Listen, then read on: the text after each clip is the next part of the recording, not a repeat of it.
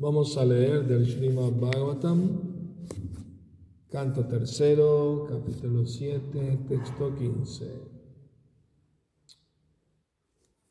Narayanam namaskritya naram chaiva narottamam devim saraswatim vyasam tato jayamudirayat nasta prayesha vadreshu nityam bhagavata ভগবতি উত্তম শ্লোকে ভক্তির ভবতি নাস্তকি ওম নমো ভগবতে বাসুদেবায়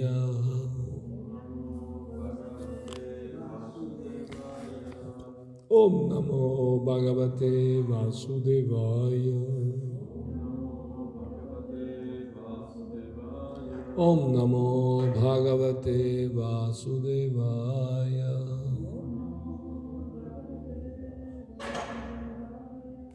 Vasudevaya Vidura Uvacha Sanchinna Samshayo Mahyam Tava Sukta Sinavivo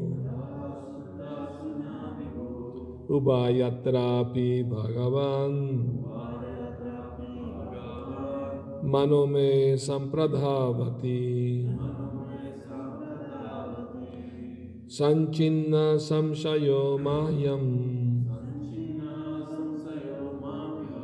Tava sukta sina vivo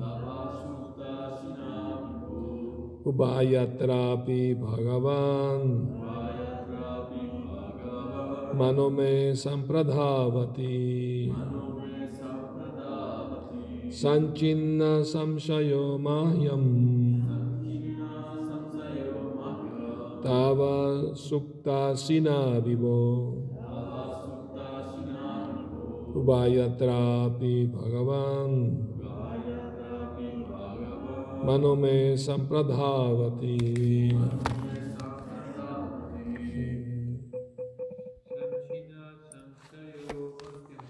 Sanchinna Samsayo Mahyam Tava Sukta Sina Vivo Ubayatrapi Bhagavan. Manome Sampradhavati. Sanchinna. Cortan. Samshaya. Dudas. Mahyam. A mí Tava tus suktasina con el arma de las palabras convincentes. Vivo, oh mi Señor, Ubayatra Api, tanto en Dios como en la entidad viviente. Bhagavan, oh tú el poderoso mana, mente, me, mi, sampradhavati, entrando perfectamente.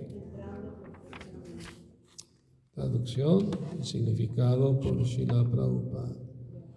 Vidura dijo, oh poderoso sabio, mi Señor, ahora debido a tus convincentes palabras, se han desvanecido todas las dudas que tenía en relación con la suprema personalidad de Dios y las entidades vivientes. Ahora mi mente entra perfectamente en ellas. Significado. La ciencia de Krishna, es decir, la ciencia de Dios y las entidades vivientes, es tan sutil que incluso una personalidad como Vidura tiene que consultar a personas como el sabio Maitreya.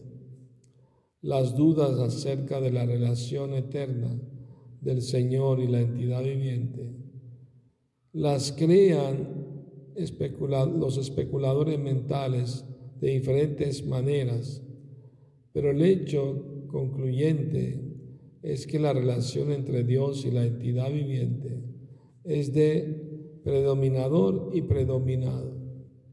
El Señor es el predominador eterno y la santidad viviente están eternamente predominadas.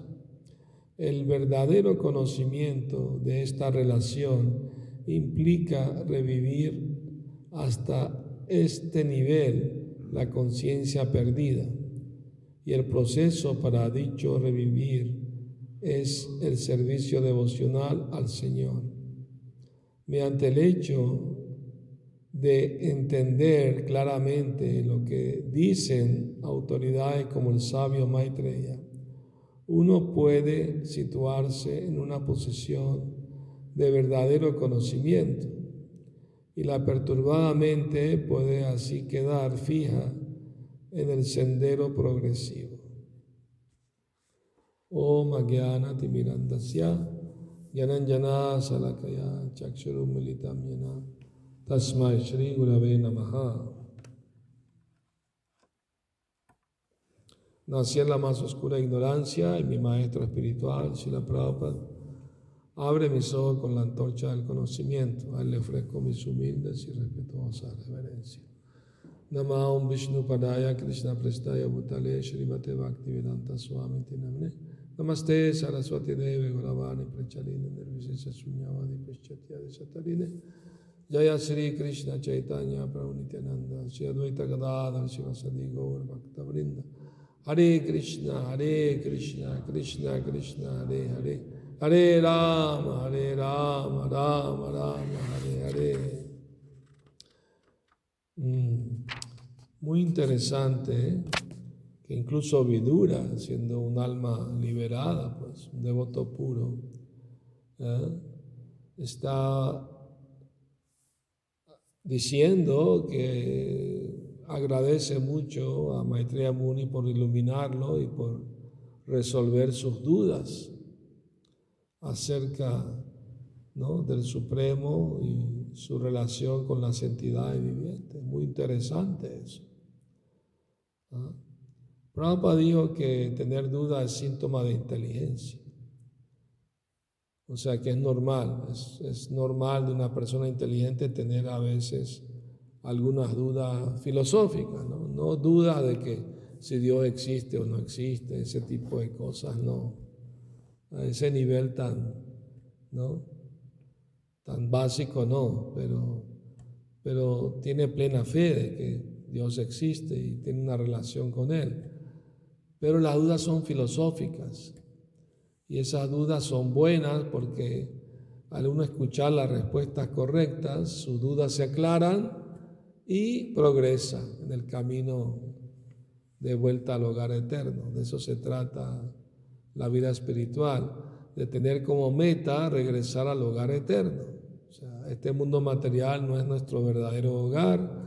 Estamos aquí de paso y mientras estamos aquí desarrollamos tantos apegos materiales a tantas cosas y personas y animales y de todo, ¿no? Y, esos apegos eh, nos mantienen atados al nacimiento y la muerte. Entonces el propósito del ser humano es desapegarse de la materia y apegarse al, Espíritu Supremo, Dios, Krishna. Ese es el propósito.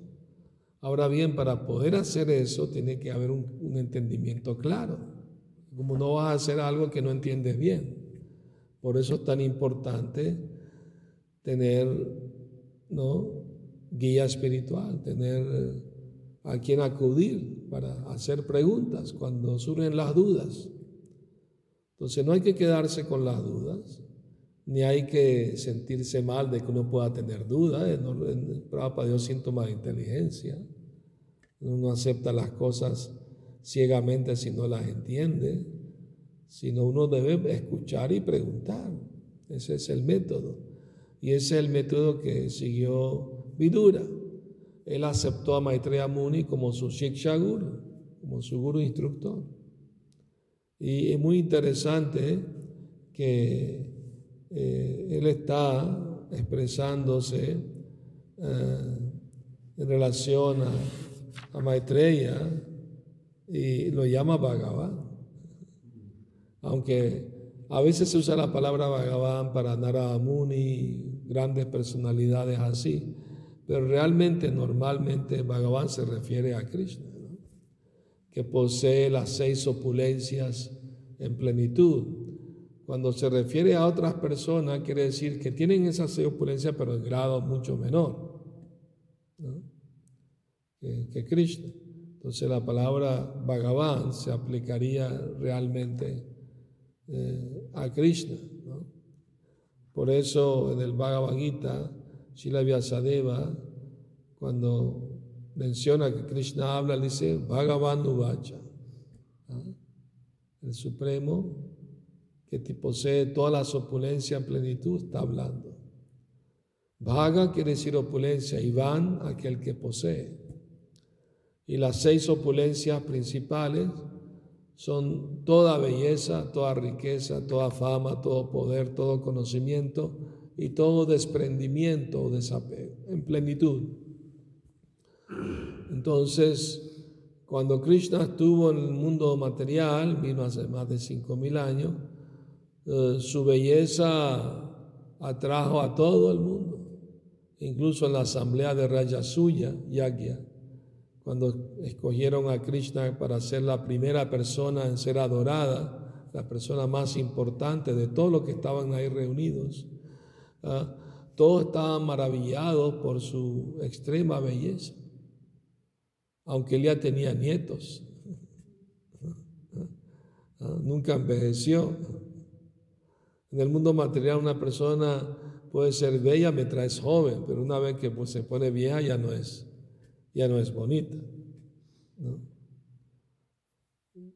Por eso, eh, los que estaban ahí reunidos comentaron entre ellos, oh, la, la Krishna es la creación más perfecta del Señor Brahma. Eso es Yoga Maya también, porque Krishna creó a, a Brahma y no al revés. Pero como todo lo que está en el mundo material es creación de Brahma, entonces ellos lo expresaron de esa manera, ¿no? Ah. Entonces mismo Krishna, una vez en Dwarka, vio su reflejo en, un, en un pilar de mármol que era bien lustroso, vio su reflejo en él y dijo, qué joven tan hermoso, quisiera abrazarlo como lo abraza Radharani. En el néctar la devoción, Krishna expresa eso, ¿no? Eh, tanta belleza que hasta el mismo se atrae por ella, ¿no? Entonces, y ustedes conocen el dicho, la belleza lo conquista todo, ¿no? Prabhupada menciona como, por ejemplo, eh, el emperador Napoleón fue conquistado por Josefina, o Marco Antonio fue conquistado por Cleopatra por mencionar algunos. ¿no? Quiere decir hasta personas muy poderosas materialmente son conquistados por la belleza de una linda mujer. O viceversa también. Una mujer se puede atraer por un hombre muy apuesto. Entonces la belleza atrae. ¿ah? Pero alguien puede tener belleza pero no tener dinero, es pobre. o puede tener belleza y dinero, pero, pero no tiene eh, conocimiento, es ignorante. O sea, nadie tiene todas las seis al mismo tiempo y que hablar de grado infinito, ilimitado. ¿no? Una cosa muy interesante que Prabhupada menciona acerca de Krishna es que Krishna compite consigo mismo para entenderse a sí mismo. O sea, su felicidad, la felicidad, el éxtasis que Krishna experimenta en relación con, sus devotos, ¿no? puros y que van en camino a ser puros, también, eh, va en aumento, ¿no? Entonces Krishna entiende eso, entiende las, el éxtasis, las opulencias que se expanden de él mismo, pero apenas las entiende vuelven a expandirse y él vuelve a expandir su conocimiento para entenderla. Entonces Krishna mismo compite consigo mismo para entenderse a sí mismo. ¿Qué hablar de los demás? ¿Qué hablar de los demás? ¿Cuánto realmente podemos entender de Krishna? Si Krishna es ilimitado. Me acuerdo una vez estaba en una clase en el Templo de México y, estábamos hablando de temas, de estos temas filosóficos. Y el Señor a la hora de las preguntas levantó la mano y preguntó, bueno, si Dios es ilimitado y nosotros somos limitados, entonces, eh, ¿qué hacemos aquí perdiendo el tiempo? Hablando de filosofía porque, o de conocimiento, porque si nosotros pudiéramos entenderlo a Él, entonces Él dejaría de ser ilimitado. Le dije, bueno, su lógica tiene razón hasta cierto punto, porque también si Él siendo ilimitado no puede revelarse a nosotros que somos limitados, también dejaría de ser ilimitado. Entonces, por revelación, que adquirimos el conocimiento acerca de Krishna. Y Krishna se revela a sus devotos puros, exclusivamente. Entonces estamos recibiendo todo el conocimiento acerca de Krishna a través del Parampara, la sucesión discipular, de devotos puros. Por eso tenemos la información correcta acerca de Krishna. Y Prabhupada dijo en su humildad, aunque yo no soy perfecto, pero lo que digo es perfecto porque repito lo que dice mi maestro espiritual, lo que dice Krishna. Entonces ese es el sistema de parampara, que uno no debe especular mentalmente, ¿no? sacar sus propias ideas, sus propias teorías de Dios o de las entidades vivientes, sino que uno acepta la autoridad de Krishna y sus devotos puros.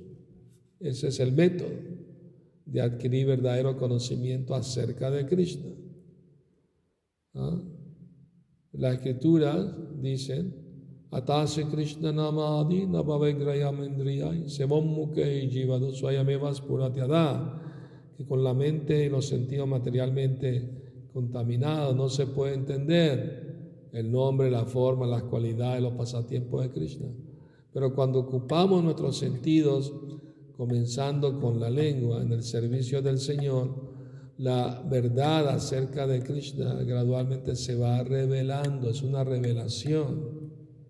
Una vez Prabhupada está reunido con todos los discípulos dando una clase y al final de la clase les preguntó, ¿cómo saben ustedes que Krishna es de verdad Dios?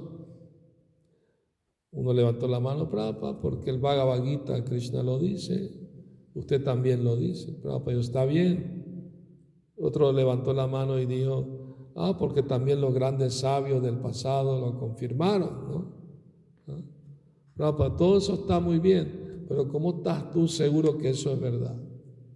Y un devoto levantó la mano y dijo, Prabhupada, porque cuando yo canto el santo nombre, siento en mi corazón que Krishna es, Dios. Prabhupada dijo, es una buena respuesta. Porque no basta saber la cosa teóricamente. Hay que experimentar el conocimiento, hay que vivirlo. Y esa vivencia, esa experiencia es lo que nos puede mantener como aspirantes a la devoción por el resto de nuestras vidas. Porque cuántas personas han venido a la consecuencia y después un tiempo se van. Quiere decir que no asimilaron del todo el conocimiento. Así de simple. Prabhupada llegó a decir, que si los devotos no leen mis libros, no se van a poder mantener en la vida espiritual. Y leer quiere decir asimilar el conocimiento. Y cuando se tiene dudas, preguntar a los devotos más experimentados. Porque al aclarar las dudas uno progresa en el camino espiritual. Y al progresar uno se vuelve más fijo, más convencido. ¿no? Entonces, cuando Prabhupada estuvo en Venezuela nos dio una frase muy interesante y muy simple al mismo tiempo. Él dijo, la filosofía conciencia de Krishna se basa prácticamente en entender dos cosas. Que Krishna es el supremo y que nosotros somos sus sirvientes. Que, que Él es grande y nosotros somos pequeños y el deber del pequeño es servir al grande. Así de simple. Me acuerdo una anécdota que eh, cuando el Papa Juan Pablo II fue al África, visitar el África, un devoto del aeropuerto le, obsequió el Srimad o el Bhagavad Gita, no recuerdo. Juan Pablo II. Y, y, el Papa le preguntó de qué se trata el libro, le dijo de Krishna. Oh, dijo el Papa, Krishna es muy grande. Entonces, porque la verdad, si tú lees sobre Krishna, Krishna es fascinante, ¿no? O sea, su belleza, su fama, su poder, o sea, su conocimiento. Habló el Bhagavad hace más de 5.000 años y, hasta el día de hoy millones de personas en todo el planeta leen el Bhagavad Gita, no solo en la India. ¿Qué libro hoy en día que la gente lea tiene 5.000 años o más? No que yo conozca. Bueno, la Biblia, el Antiguo Testamento tiene cuánto, cuatro mil años, más o menos, ¿no? Pero habla de diferentes personas, no una sola persona. ¿Me explico? Entonces, bueno, conclusión es que Krishna es el supremo predominador y nosotros somos los predominados. Y la rebelión del alma es no aceptar eso y querer disfrutar aparte de Krishna en el mundo material. Y el resultado es sufrir muchas miserias. Pero como leímos en el verso de ayer, si uno practica el Bhakti Yoga, el servicio opcional, puede disminuir su miseria, pueden hasta eliminarse por completo.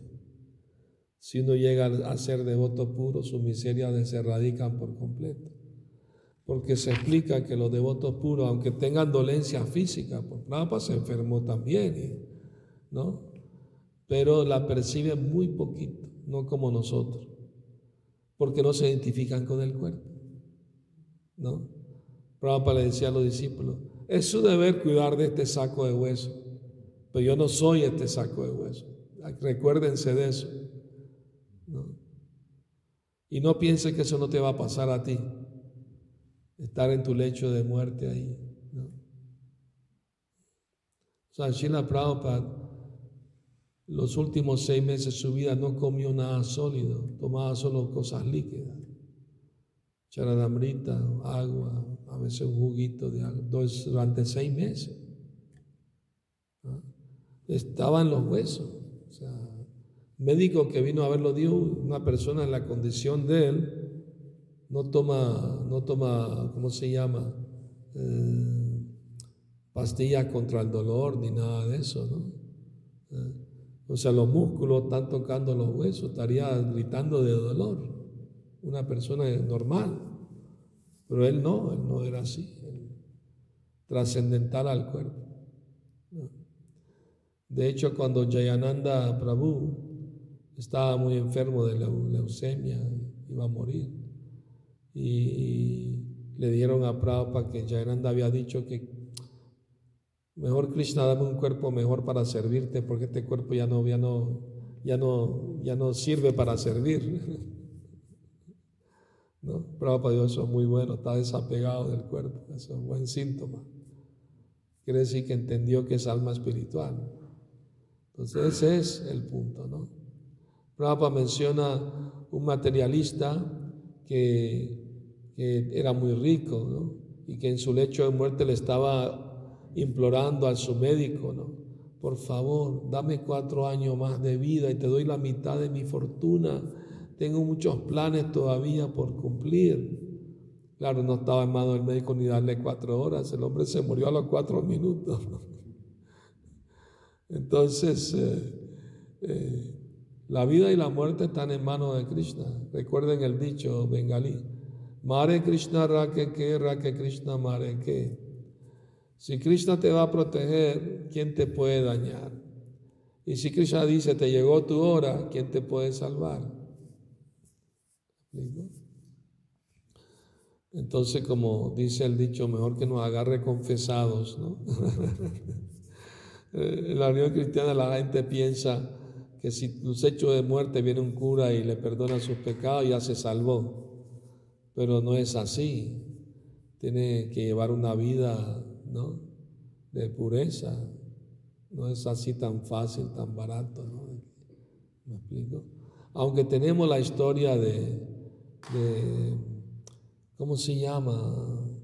Un gran rey que a último momento se entregó a Krishna y alcanzó la... ¿Ah? No, no con la Shekara, otro. Katwanga, Katwanga Maharaj. Eh, él era muy chatria, muy poderoso, y los semidioses eh, le pidieron su ayuda para pelear con los demonios, y él fue a los planetas celestiales, y era un guerrero muy, muy hábil, muy poderoso, y, y los ayudó a vencer a muchos demonios. Entonces todos los semidioses querían darle una bendición, y él les dijo, solamente quiero saber cuándo me voy a morir. Y le digo, pues la verdad te falta muy poquito, tan, muy poquito tiempo. Entonces, y le dieron, y le pero Krishna está ahorita en el planeta Tierra. Entonces él bajó y se fue y se tiró a los pies de Krishna, se entregó por completo. Ya era un devoto, muy, muy sincero, muy entregado, pero último momento llegó y cayó a los pies de Krishna, se entregó completamente. Atma Nivedana, ¿no? Y alcanzó la perfección pero ya llevaba una vida pura, no es que uno va a llevar una vida pecaminosa y a último minuto ahí, ¿no? ¿Me explico? Prabhupada dijo que, ah, porque algunos otros dijeron, bueno, Prabhupada, ¿qué tal si alguien eh, dice Hare Krishna antes de morirse, ¿no? aunque haya llevado vida pecaminosa, Prabhupada dijo, no es posible. Una persona que lleva una pecaminosa no puede acordarse de Krishna a la hora de la muerte. Así de simple, no puede la agonía, el dolor, todo va a pensar en, ¿no? en, el disfrute que tuvo como, ¿no? la familia, los apegos que tenía, ¿no? la novia, qué sé yo. Y el resultado de eso, otro cuerpo material. O sea, si uno no ha practicado en vida el cantar de los santos nombres y seguir una vida pura, no va a poder pensar en Cristo a la muerte, así de simple. Y, uno, uno, puede decir, bueno, ¿y qué tal si llevé eh, mis principios, canté mi ronda, pero por el dolor del, del, de la agonía, la muerte, no pude acordarme de Krishna?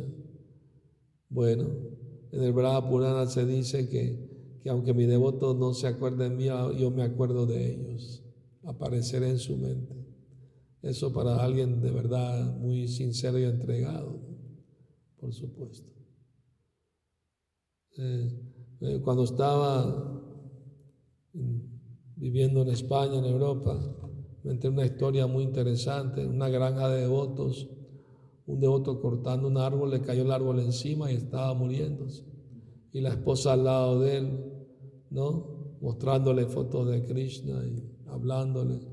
Y él dijo, no, no, yo quiero verte a ti, todavía estoy muy apegado a ti. El, el hombre moribundo le decía a la esposa, ella le trataba de ayudar, no, no, no piensa en mí, piensa en Krishna, mira, aquí está la foto, mira la foto de Prabhupada de Krishna. O sea, no es fácil, no crean que es fácil el asunto. ¿Ah? Sí, sí, abandonó el cuerpo. Esperemos que haya pensado en Krishna, no sabemos ese detalle, ¿no? Pero me explico, o sea, no lo, no lo tomemos por garantizado. Prabhupada eso es teoría, de que vas a pensar en Krishna a la muerte. Hay un dicho bengalí que dice que todo lo que uno practicado en vida va a ser puesto a prueba a la hora de la muerte. Ahí se va a saber, ¿no? Si de verdad, ¿no? Uno practicó bien, La conciencia de Krishna. Entonces, bueno, hay que seguirlo intentando, ¿no? No, no hay que perder la esperanza. Algún día si uno tiene un cántaro enorme y, quiere llenarlo y solo sale una gotita de... Pero hay que tener paciencia y se va llenando, ¿no? Así que Krishna eh, nos está dando tiempo para prepararnos, porque no pensemos que no nos va a llegar la hora, ese es el asunto. La mente internamente de alguna manera rechaza la idea que algún día te vas a morir. Porque si de verdad estuviéramos convencidos de eso, estaríamos más serios en la vida espiritual, más, más estrictos con nosotros mismos. teniendo ante nosotros la realidad, ¿no? De que algún día vamos a abandonar este cuerpo. Si tuviéramos de verdad convencido de eso, estaríamos más atentos a la vida espiritual, más serios en nuestra práctica diaria, ¿no?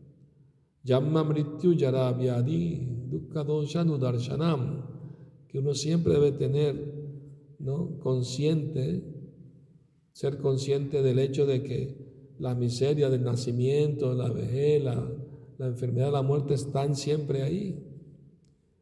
Y eso es para servir como incentivo de que uno debe entregarse más a Krishna, porque solamente Krishna nos puede salvar de este, de este océano de nacimiento y muerte. Como oraba el Señor Chaitanya, allí nanda tanuya kinkaram patitam mam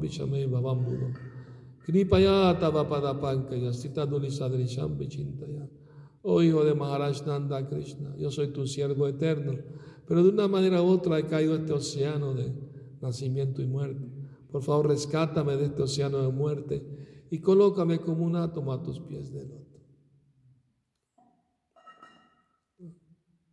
Y si ese átomo a los pies del otro de Krishna, después Krishna quiere volverlo un, amigo de él o un sirviente, una gopia, ya él, Krishna, lo que quiera, ¿no? Pero la humildad debe estar ahí. De sentirse como un significante átomo a los pies de Cristo. Eso lo enseñó Chaitanya Mahaprabhu. Él nos dio, hazme una gopi, Krishna. No, un átomo a tus pies del otro. Muy bien. ¿Preguntas? ¿Comentarios? ¿Dudas? ¿Semidudas? Sí. Eh, pues que está el verso del Bhagavad Gita, ¿no? donde Krishna dice a Arjuna que las dudas que han surgido en su corazón debido a la ignorancia deben ser cortadas con el arma del conocimiento.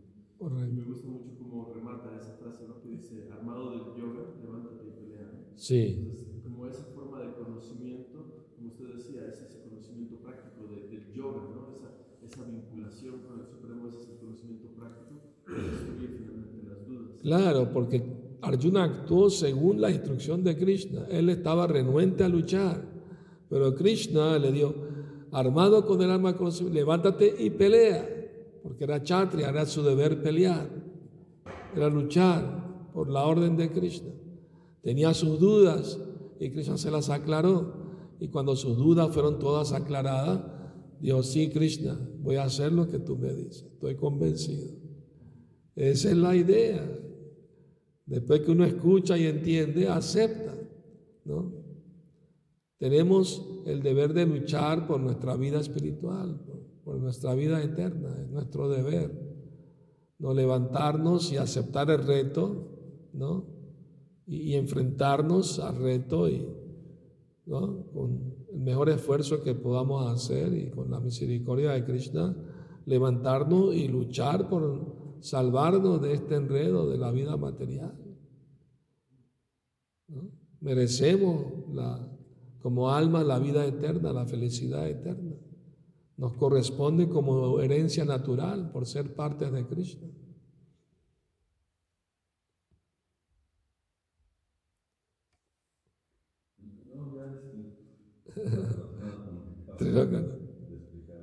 ¿Qué ibas a preguntar? de esforzarse por luchar, por, mantener su, vida espiritual, estar más atento, eh, asistir más atento, estar más en las clases, pues es el camino que uno tiene que seguir para poder estar preparado para el final.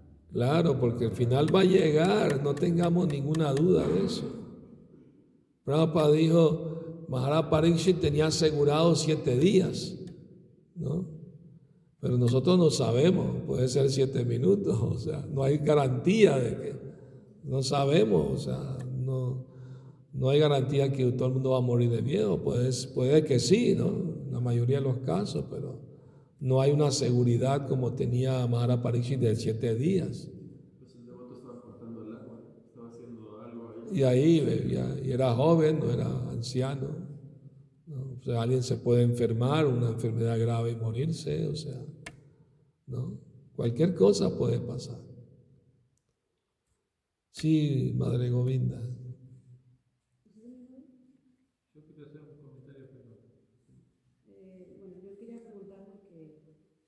vemos que son tradiciones orales y que obviamente para nosotros que podemos retener menos se ha convertido en un libro. Bhagavad Gita fue hablado, el Srimad Bhagavatam también fue una sesión de siete días de preguntas y al final aquí del verso dice eh, cómo Vidura queda tan satisfecho, o sea, no, no solo satisfecho, sino él dice ahora todas estas respuestas están eh, fijadas en mí, ¿no? O sea, es como llegó a este proceso de entendimiento y yo quería preguntar, pues, no sé, su opinión o cuál es lo que usted piensa respecto a que hoy en día tenemos, pues honestamente, menos oportunidades de estas sesiones de preguntas hacia el maestro espiritual. O sea, sí leemos las escrituras, pero pues somos bien cabezones, ¿no? A veces pasa, ¿no? Y con como estas sesiones de preguntas y como interacción, es porque he visto en otros grupos Vaishnavas que se hacen sesiones de 3, 5 horas de preguntas hacia el maestro espiritual.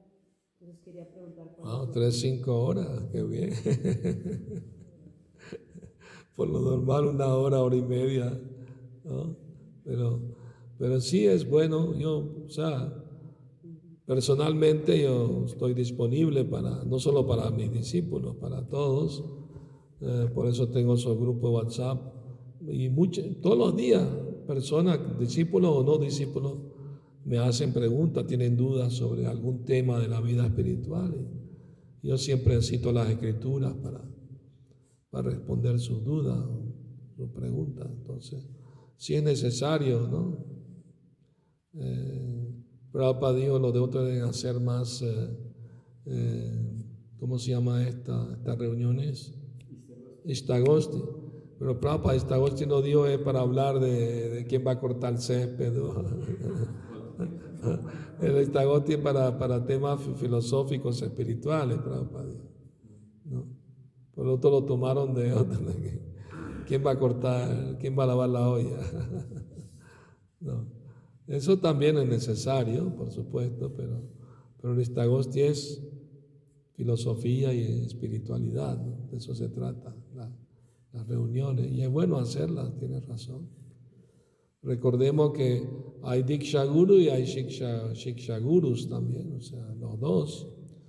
Maitreya era el Shiksha Guru de, de, Vidura y, y, él estaba pues iluminado el conocimiento le llegó al corazón, le cambió el corazón.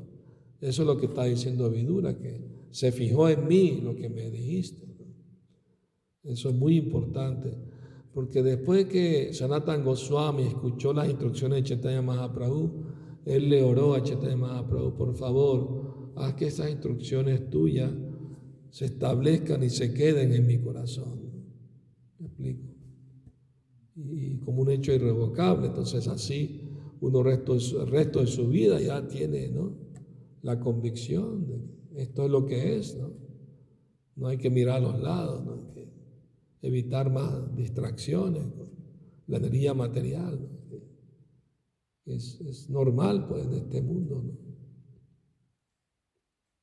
Sí, Prabhu, Ravinda. Sí, sí.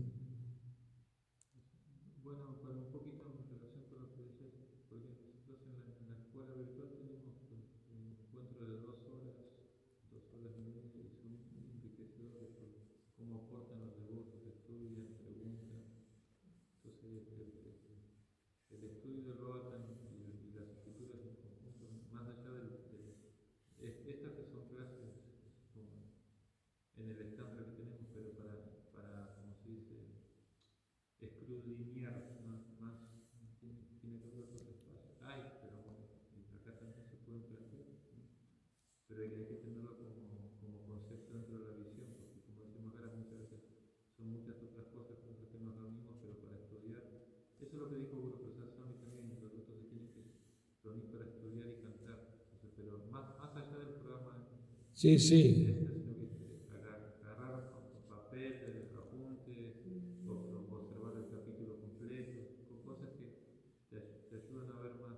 más profundamente. Sí, sí, yo me acuerdo hace pocos años, eh, mi hermano espiritual Javier me, me, invitó a quedarme con él allá en Govardhan, en Brindavan, y, y con Vaisheshika Prabhu y otros Vaishnavas nos reuníamos para leer el Srimad durante tres horas en la mañana y otras tres horas en la tarde. Y al final de la lectura había discusión, había conversación de que lo que leímos, que preguntas, ¿no? explicaciones, fue muy enriquecedor eso. Entonces eh, hay que buscar ¿no? la manera como que eso ocurra más a menudo, ¿verdad? Como dice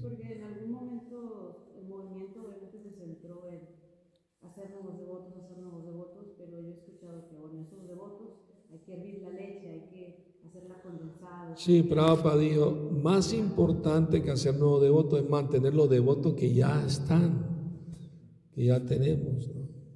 ¿Me explico? Sí.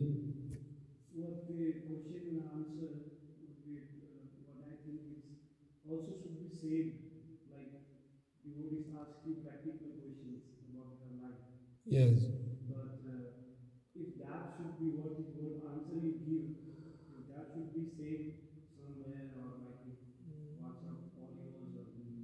Them.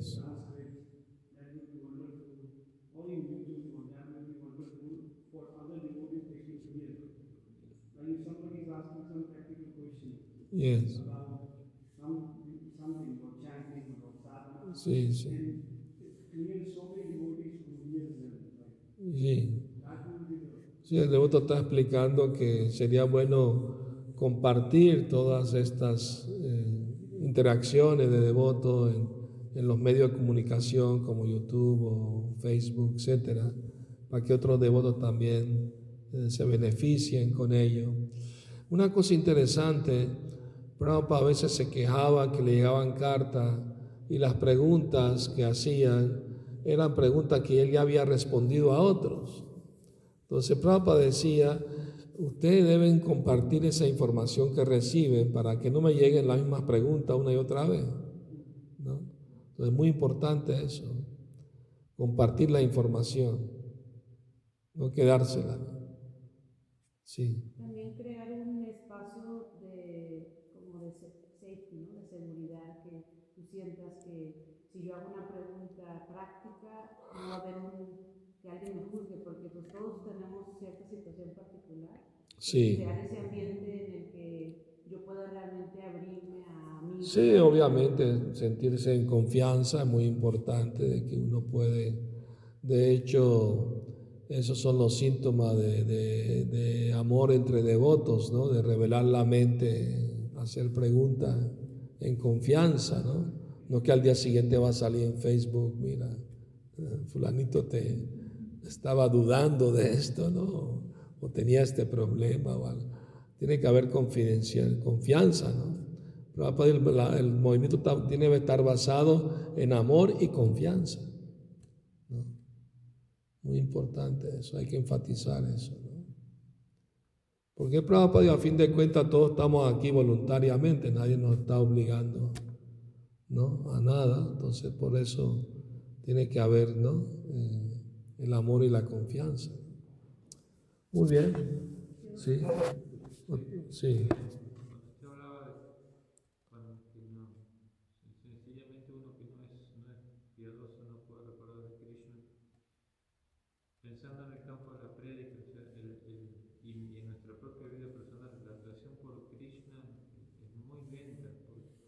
Toma tiempo, por supuesto.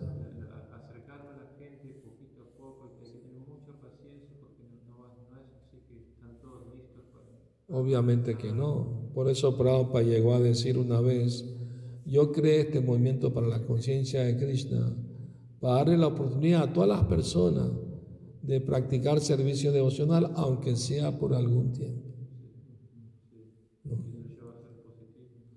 Eso le queda a su cuenta eterna, no, hay pérdida, no, hay disminución.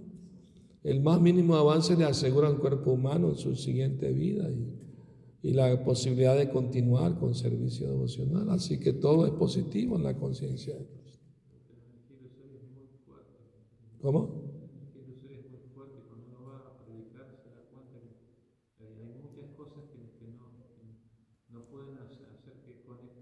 Sí, sí, es verdad, lo mismo devoto, ¿no? ¿no? Les cuesta mantenerse en su vida espiritual que hablar de la gente que no es devota, pues mucho menos, ¿no? es, no es, es, un, es un reto muy grande que tenemos ante nosotros, de mantenernos nosotros bien y ayudar, ayudar a otros también. Es un gran reto. No es fácil, obviamente, pero uno debe tratar de hacer su mejor esfuerzo. ¿no? Y lo más importante, para Dios, la sinceridad. Si uno, Yudhishthir Maharaj Dios, si una persona hace su mejor esfuerzo y aún así no, no tiene éxito, no es o sea, no es responsable, pues hizo su mejor esfuerzo. Bueno, la Prabhupada, Kijay, Gora Premanandi, Muy buena discusión. Hare Krishna.